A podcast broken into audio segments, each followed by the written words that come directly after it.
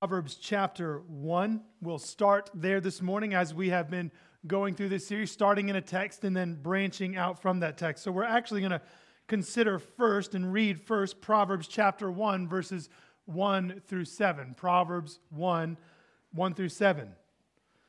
And today we're going to be considering justice wisdom, or how we can understand and be wise about justice. Why justice wisdom? Why would we do this? well, first, justice and righteousness regularly appear throughout the Proverbs. Thus, it deserves our attention if we're going to consider this book. In fact, we're going to read in just a moment, the, what we will read in just a moment roots the very purpose of the book of Proverbs in learning righteousness, justice, and equity. The point of each of these sermons that we have been considering as we work through Proverbs is to consider how we grow in godliness, how we live Christ like lives in a broken world. So, as we consider growing in justice and righteousness, we are talking about how do we live as Christians in a fallen world. Second reason, the Bible teaches us plainly and clearly that God is just. He is righteous. In fact, the Bible teaches us that He alone is the standard of righteousness and justice. His perfect word given to us contains the revelation of His just character and how we might understand and live lives marked by justice and righteousness, reflecting the character of the God who made us and saved us. And third reason, Justice, particularly the topic of social justice, is a topic that, in the providence of God, has been brought to the forefront of our consciousness in recent, recent years through shocking tragedies and wickedness in our country. These events have brought about sharp disagreements among many Christians. And these disagreements, as we have seen, have sadly reduced in many cases to name calling, anger, and overall foolishness which is not how a righteous God would have us live. While justice in the public square is not our primary concern this morning, Proverbs does give us instruction for how we conduct ourselves outwardly in righteousness and justice. So, with those three reasons in mind, I want you to know that I am not so foolish to think that we will exhaust God's wisdom concerning justice this morning. But as with the second part of this series through Proverbs, what I'm hoping to give you this morning is a framework for understanding God's justice and a better way to understand how you are called to live justly in a crooked and unjust world. Because the Proverbs are very clear in condemning an unjust heart and the absence of justice in our actions. So, listen as I read again the opening words of the book of Proverbs, Proverbs 1, verses 1 through 7. The Proverbs of Solomon, son of David, king of Israel. To know wisdom and instruction, to understand words of insight, to receive instruction in wise dealing, in righteousness, justice, and equity, to give prudence to the simple, knowledge and discretion to the youth. Let the wise hear and increase in learning and the one who understands obtain guidance to understand a proverb and a saying, the words of the wise and their riddles. The fear of the Lord is the beginning of knowledge. Fools despise wisdom and instruction. This is the word of the Lord. Thanks be to God. If you've ever had to write a paper or prepare a speech, or if you've even had the chance to preach a sermon, you might be familiar with a basic pattern for writing or a, a little wisdom saying that we have about how we can communicate. Tell them what you're going to tell them. Tell them, tell them what you told them. The point of this pattern is to tell them what you're going to tell them, tell the people what you're going to tell them, and tell them and then tell them what you told them. It's to be a clear communicator about the subject that you're trying to write or teach. To simply jump into a given subject with no introduction or plan is to give the reader or the hearer no, no way to understand where they're going. It can hinder your ability to bring your readers and your students or your hearers along with you. And Proverbs just began with that tell them what you're going to tell them in the first seven verses. And the verses we just read, these verses are given to us as a purpose statement for what the book is going to contain and what the book is seeking to do. And right there, in what we just read in verse 3, a purpose of this book of God's wisdom is for you and I to receive instruction in wise dealing, in righteousness justice, and equity. So, one of the myriad of treasures of this book of wisdom is the ability for you and I to learn justice, not just for our understanding, but for our everyday lives. So, maybe you know the classic Western from 1993, Tombstone. It's weird for me to say 1993 is the classic, I'm going to be honest, but if you're like me, this is just our life. But it follows the story of the famed Sheriff Wyatt Earp and his family and Doc Holliday and their crusade against the ruthless gang, the Cowboys. And one of the iconic showdowns takes place between Doc Holliday and a ruthless gunman named Johnny Ringo.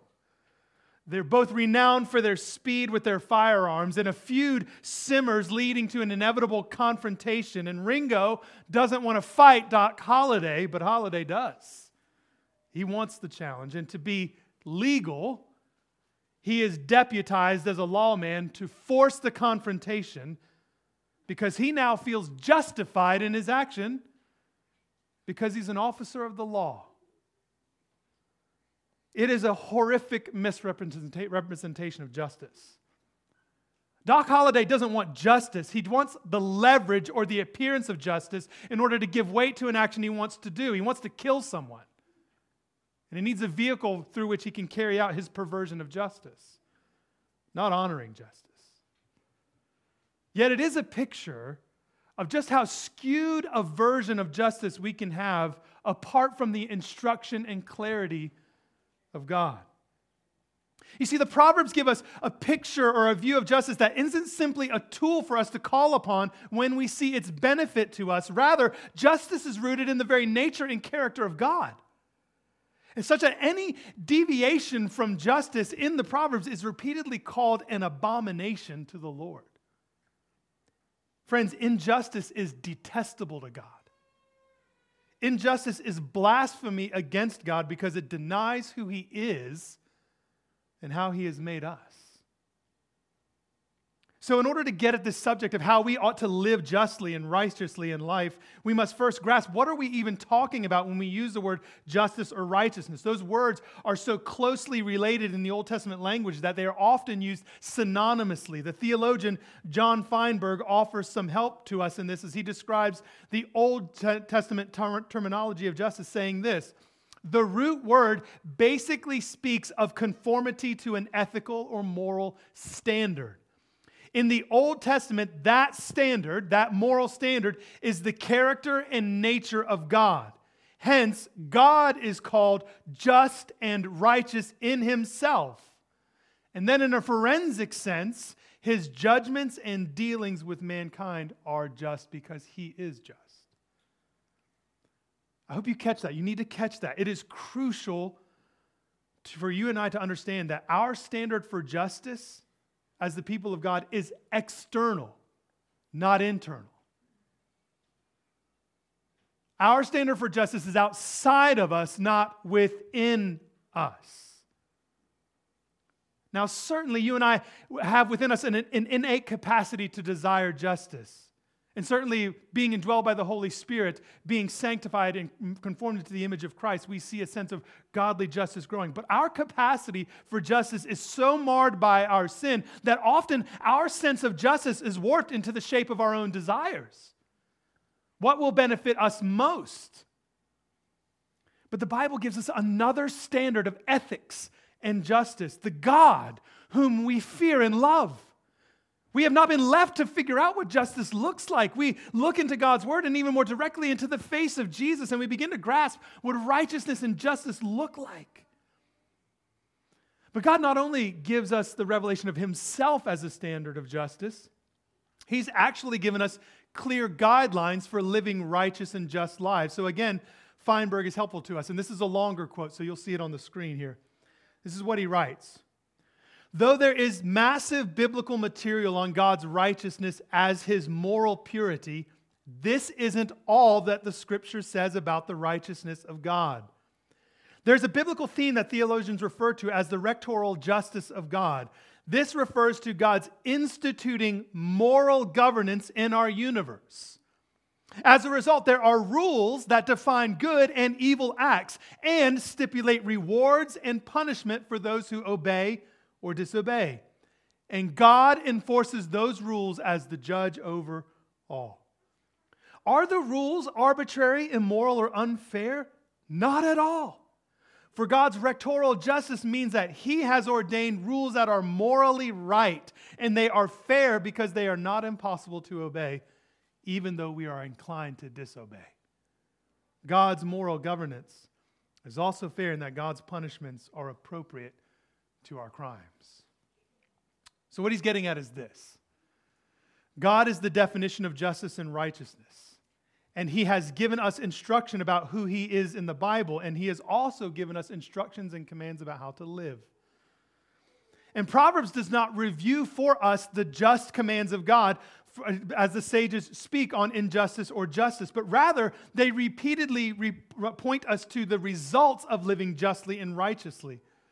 As, and they do this as a means of kindling our desire to be just in the midst of an unjust and crooked world.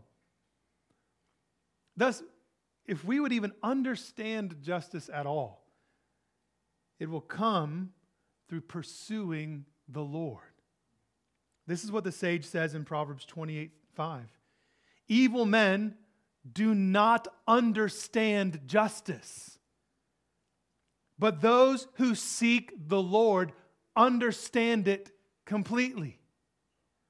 Don't miss this. It's not through pursuing justice that you are enabled to live justly as a child of God, but rather through seeking the God who is just and coming to understand who He is that we come to understand what justice is. So, dear friend, if you would be righteous, if you would be just, you must lift your eyes to the Lord and fix your gaze upon Him, and then you will be enabled to understand what justice is and pursue it with your life. This is where we need to remember something. We need not put the cart before the horse, as it were. So, from time to time, you've heard me say we must not put gospel imperatives before gospel indicatives. That's not my phrase, that's been used by many before me. That's a common way of saying this that these practical exhortations, these guidances about how to live, are not a means for you to earn God's favor or salvation, but of living out a salvation you already have in Christ all of the teaching on Proverbs or in Proverbs on justice assume that you are in a covenant relationship with this God, that you fear and know the Lord, that you are by faith trusting in Him. For Israel, this was through the means of the old covenant, but for you and I, it is through Christ. To seek to apply these principles that you're going to hear today are from Proverbs, apart from Christ, is death and legalism. It will only promote self righteousness. But if we can see these as treasures of instructions, as a mean of, means of living out our faith, they are life giving. Friends, we live from the gospel, not for the gospel. The gospel is a gift freely given. And we apply it to our lives by living out these instructions. So as we look to live lives of justice, we must not come to those book who are as those who are evil that can never understand justice, but those who are redeemed and seeking the Lord, that we may understand justice completely. So, to that end, I've come up with six statements to, Lord willing, stir your heart and mind to pursue justice in your life, your home, your neighborhood, and the world.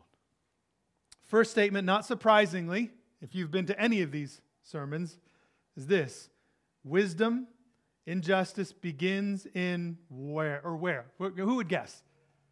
Begins in your that's right. So, so someone's heard it before. That's the first statement. Wisdom and justice begins in your heart. Proverbs 12, 5. The thoughts of the righteous are just, the counsels of the wicked are deceitful.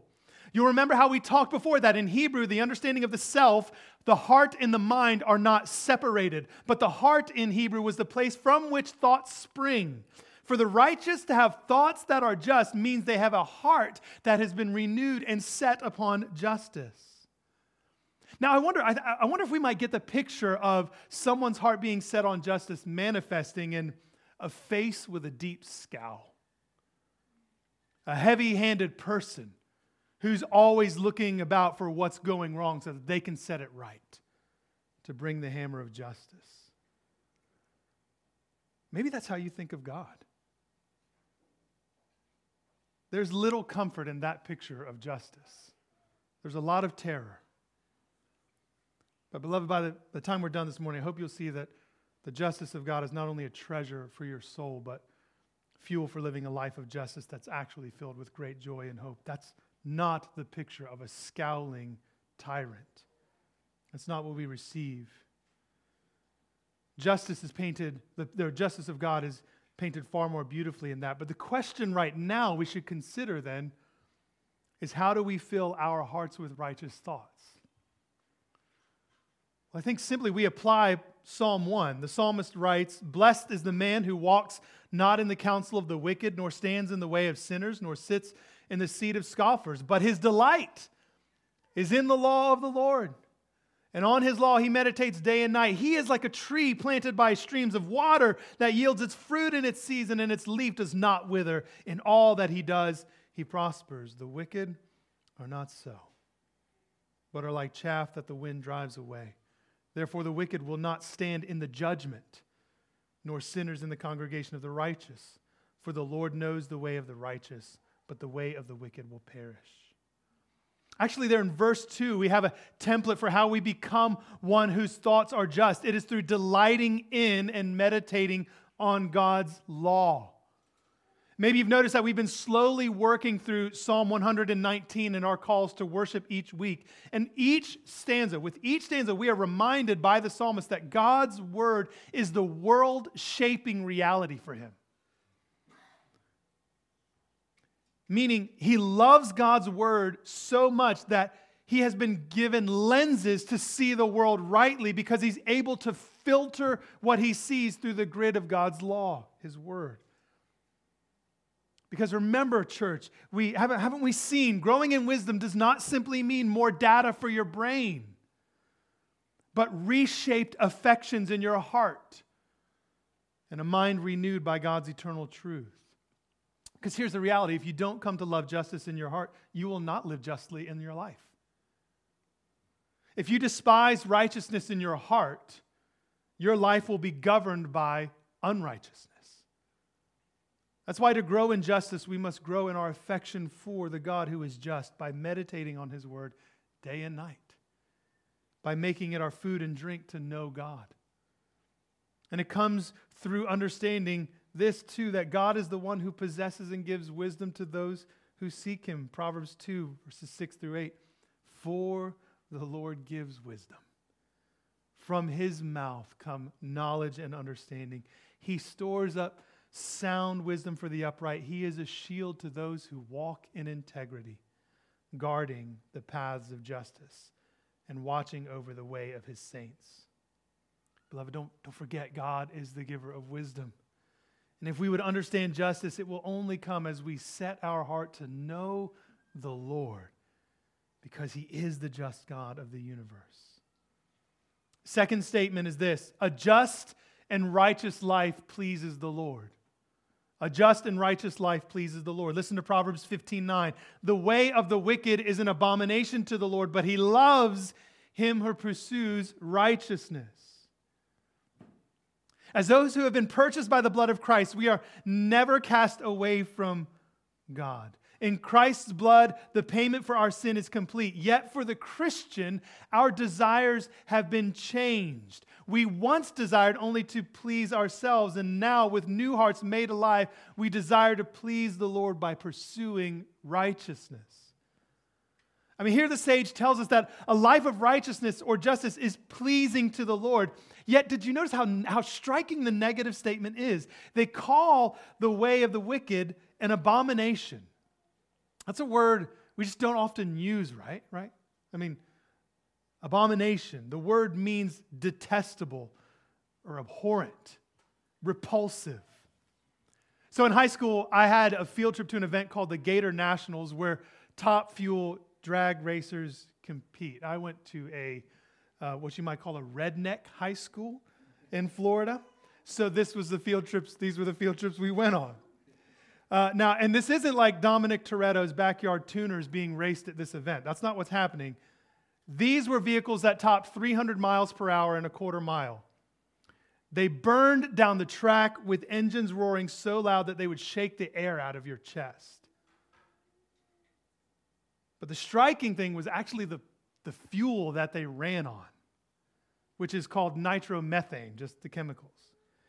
And so, as students in high school, we had access to the pits of these cars where they would tune them before the race and fire up the engines. And whenever you were in one of the pit areas and they started one of these vehicles, the crowds would clear like cockroaches when the lights are turned on. They ran. You just moved out of the way because the stink and the burn and whatever that stuff comes out of their exhaust, the smell, it burns your eyes, your nose, and your lungs. You would feel like you couldn't breathe. The smell was so toxic that, that people did whatever they could to get away from this cloud. It was detestable to us to be in the presence. And friends, to an infinitely greater degree is sinful injustice detestable to a perfectly righteous God. When you and I think or speak or act unjustly, our actions are detestable to God. Now, I'm not telling you this, please hear me. I'm not telling you this to lay guilt on you or to cause some, some unfounded doubt in your heart of God's love, but rather to remind you that sin is not your friend. Sin will take from you, it does not give you what it promises. Beloved, as God's people, we cannot be those who are marked by injustice in thought, word, or deed. God forbid that we, the redeemed by God, would live morally bankrupt lives. No. We are to be holy as God is holy. And as much as we embrace justice and righteousness and shun injustice and unrighteousness, we do this. We have the deep satisfaction of knowing this pleases the Lord. Even our feeble attempts at it and failures please our Heavenly Father. Thirdly, this wisdom and justice means acting justly. Wisdom and justice means acting justly. So, growing in wisdom is not simply memorizing law code. It's not simply trying to, to memorize the Ten Commandments, then all of the case laws from Deuteronomy. It's actually doing what God says. The Proverbs present justice and righteousness to us as actions as well as desires. Listen to Proverbs 21 3. To do righteousness and justice is more acceptable to the Lord than sacrifice. Friend, just notice that justice is active, not passive. We do justice and righteousness. That is to say, we take what we see in God and we, what we read through the commands of His Word and we actually do what they say. We obey God. That's justice in action. That's righteous living. But why is justice preferable to sacrifice? Why do you think that is? Well, what does sacrifice assume?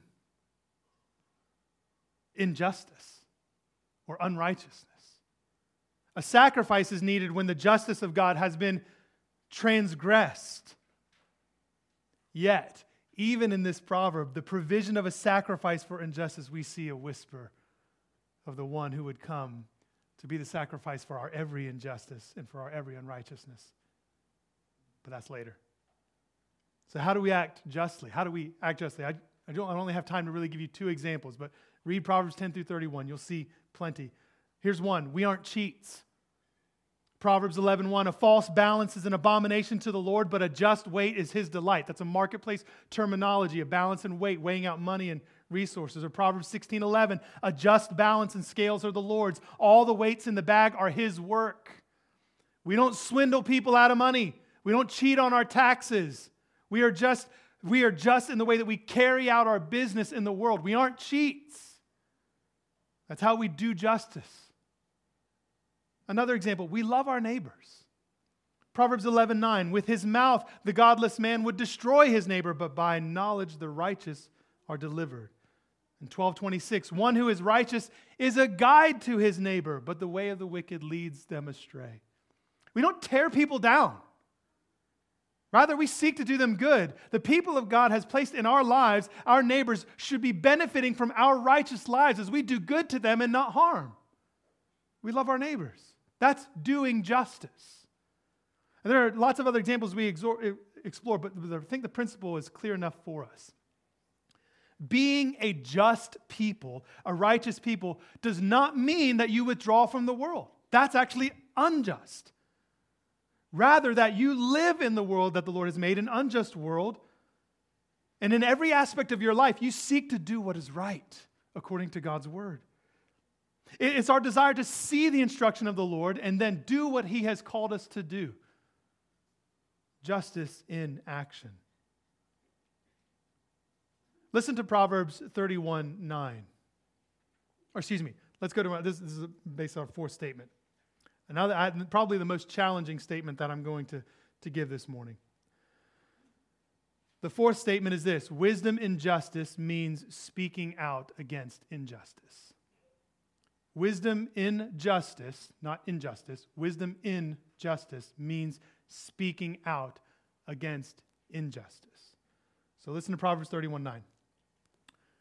Open your mouth, judge righteously defend the rights of the poor and needy.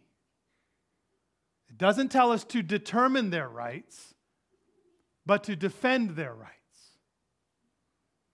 Now, I understand that there is a complexity to this in our day. I don't think that this means in our current society and our culture that we support rights that directly oppose the nature and character of God.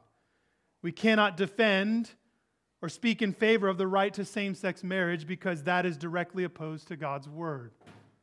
We cannot support someone's right to abortion because murder violates God's law. But, in as much as the rights of the people around us preserved in our country and preserve what is good, we must be found in defense of justice and condemning injustice wherever we find it. And a friend and I were speaking this week, and he made a profound statement to me because I asked him what he thinks about when he hears the word justice. And he said his mind he said, immediately goes to injustice because injustice assumes that there is a perfect standard of justice to break. Said another way, a, a perfect, without a perfect standard of righteousness, we can't understand what is unrighteous or unjust. But because we do have revealed standards of justice, when we see something is wrong, we must rightly call it wrong. And when we do that, we are actually testifying to the truthfulness and existence of a just God. So prepare for me to touch raw nerves and just try not to get mad. As our country has become increasingly politically polarized, I think obedience to this clear teaching has become an issue of debate rather than faithfulness. Here's what I mean. And I, I want to plead with you to listen carefully. Our sense of justice is often revealed by stating our personal views that are often a result of how and where we digest the information that we consume. For example, some of the same people who cried out for the fullest prosecution of Hillary Clinton regarding her mishandling of classified information have been infuriated by the FBI raid on Donald Trump's residence on the basis of a similar accusation. Or many Christians who have rightly opened their mouth to defend the rights of children in the womb against abortion and murder said little to nothing in light of the murder of George Floyd, or Ahmaud Arbery. Now, church, I am not prescribing to you how every Christian should speak or what every Christian act, what every Christian should take, uh, action they should take on these matters. But here's the thing when faced with injustice, wherever it is, whether it's found in those we admire or those we despise, as God's people, our standard must never be personal preference, but the revealed word of God. If it's unjust, we call it unjust. We don't forfeit God's law because it doesn't fit our political agendas. And it doesn't mean that we adopt the, I'm not telling you to, to adopt the world's remedies to injustice. It doesn't mean we lock arms with those who despise Christ and his kingdom, but it does mean that we are not given the option of explaining away wickedness. We are not given the option of saying nothing about unrighteousness and justice when we silently observe it. Or worse, we nod and wink at it. We impugn the very character of God and his standard of what is just and good. You know, one of the amazing things for me when I read the Gospels and the life of Jesus is that how he made everybody angry. Like all the factions.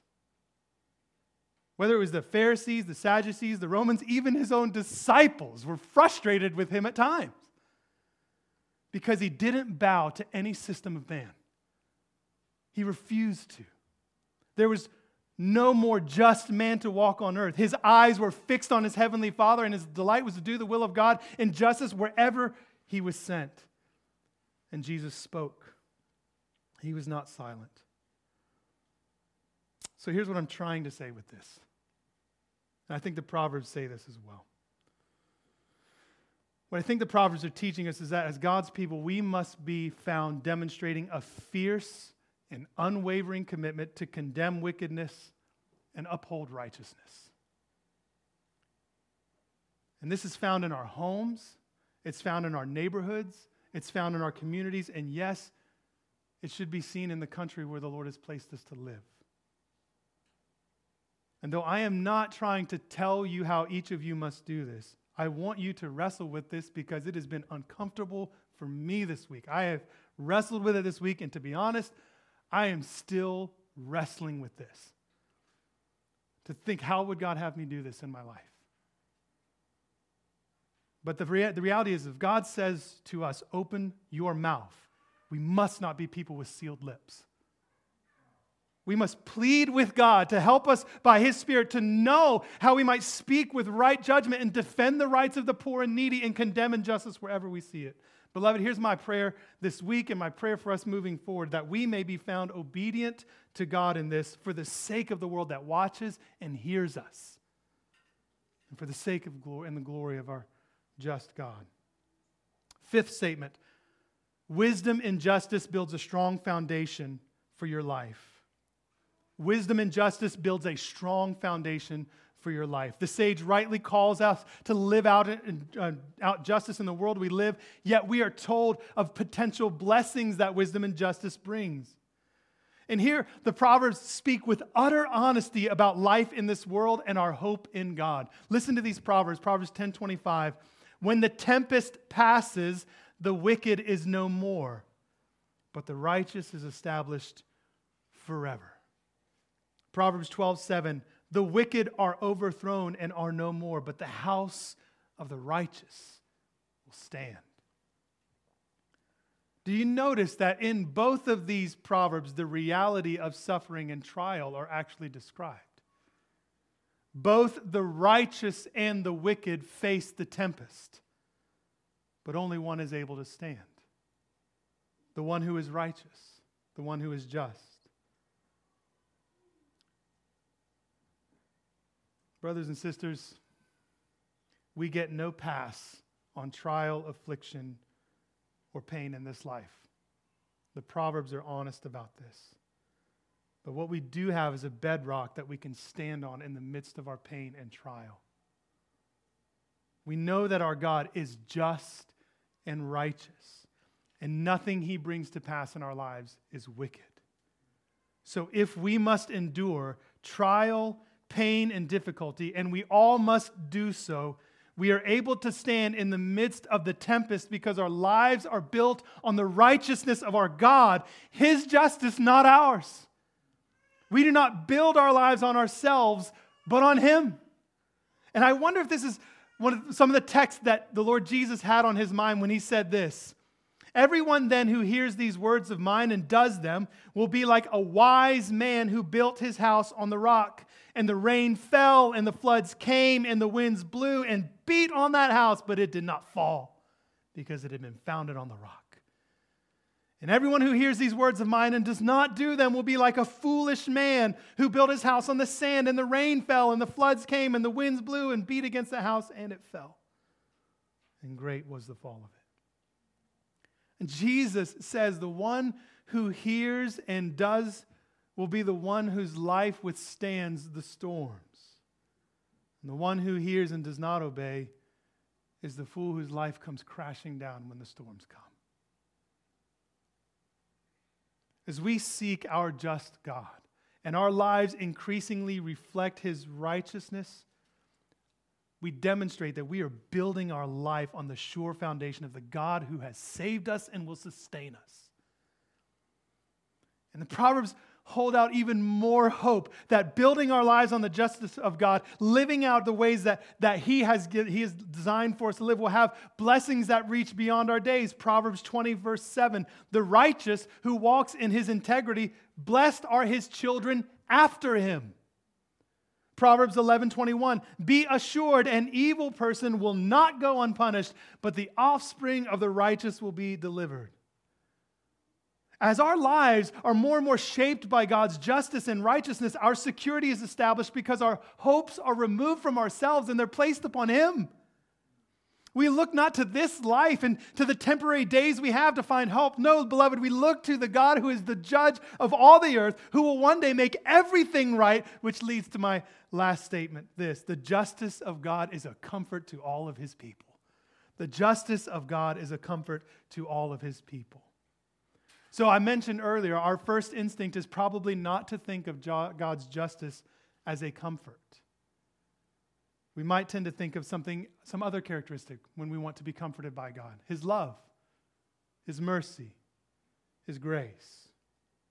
I think most of us don't likely run to His justice to find comfort in the midst of difficulty or in the midst of the, our daily lives, but there is comfort for us. Listen to Proverbs 29 26. Many seek the face of a ruler, but it is from the Lord that a man gets justice.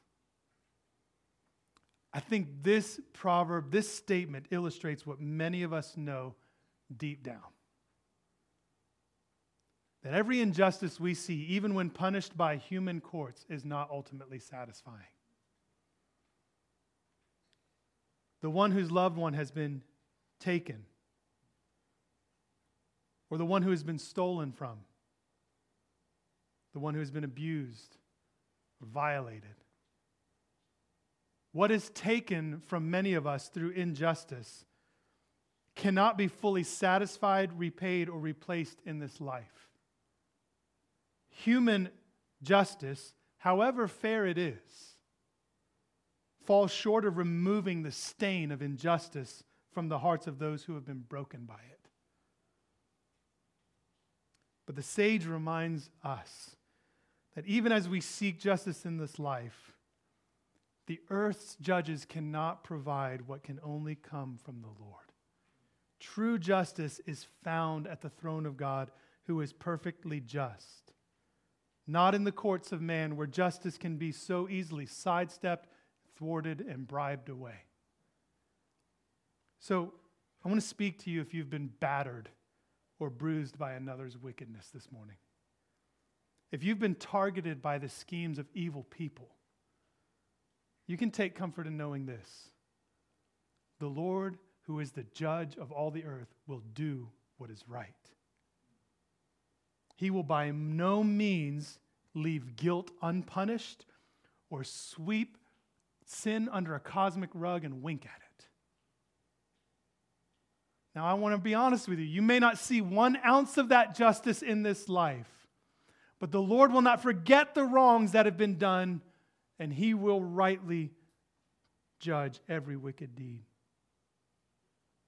Now, maybe you hear that and you think,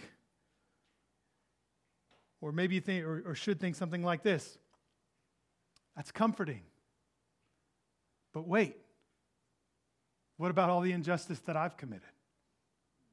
What about the sins that I have done? See, friend, this is the problem of God's justice for all of us who have sinned. If God's standard of justice is his own perfection and we have not attained to that standard of perfection, then the fate that awaits us is nothing short of the same righteous wrath of God. But, beloved, hear me. There's good news for every sinner here, all of us. Jesus came to live the life that you and I could never live. He came, taking on flesh, becoming like us in order to save us. He came and lived the perfectly just life that we can't, and his righteousness, impeccable and spotless and without blemish, his every thought, his every word and deed, perfectly just and righteous. He came. But we wonder, how does that help you and me? Church, this is the glorious truth that we cling to as Christians of justification.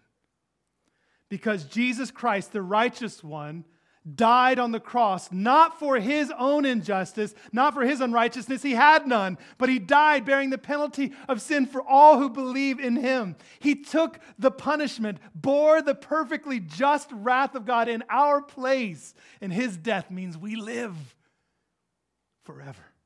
We are justified by faith in Jesus. We repent of our sins, we look to Him, and we receive from Him by faith His righteousness, so that we stand before God united to Christ, receiving from the Father forgiveness for sin and the blessing of eternal life in heaven. And just in case this is clicking a switch in your mind and you're thinking, wait, does that mean that God is unjust? No. Because the penalty for injustice, the sacrifice for injustice, the debt of death that has been owed was paid by Jesus, so that the justice of God is satisfied, such that it would be unjust for God to condemn those whose debt has been paid. This is the gospel Paul was preaching to us in Romans 3. But now, the righteousness of God has been manifested apart from the law, although the law and the prophets bear witness to it. The righteousness of God through faith in Jesus Christ for all who believe. For there is no distinction.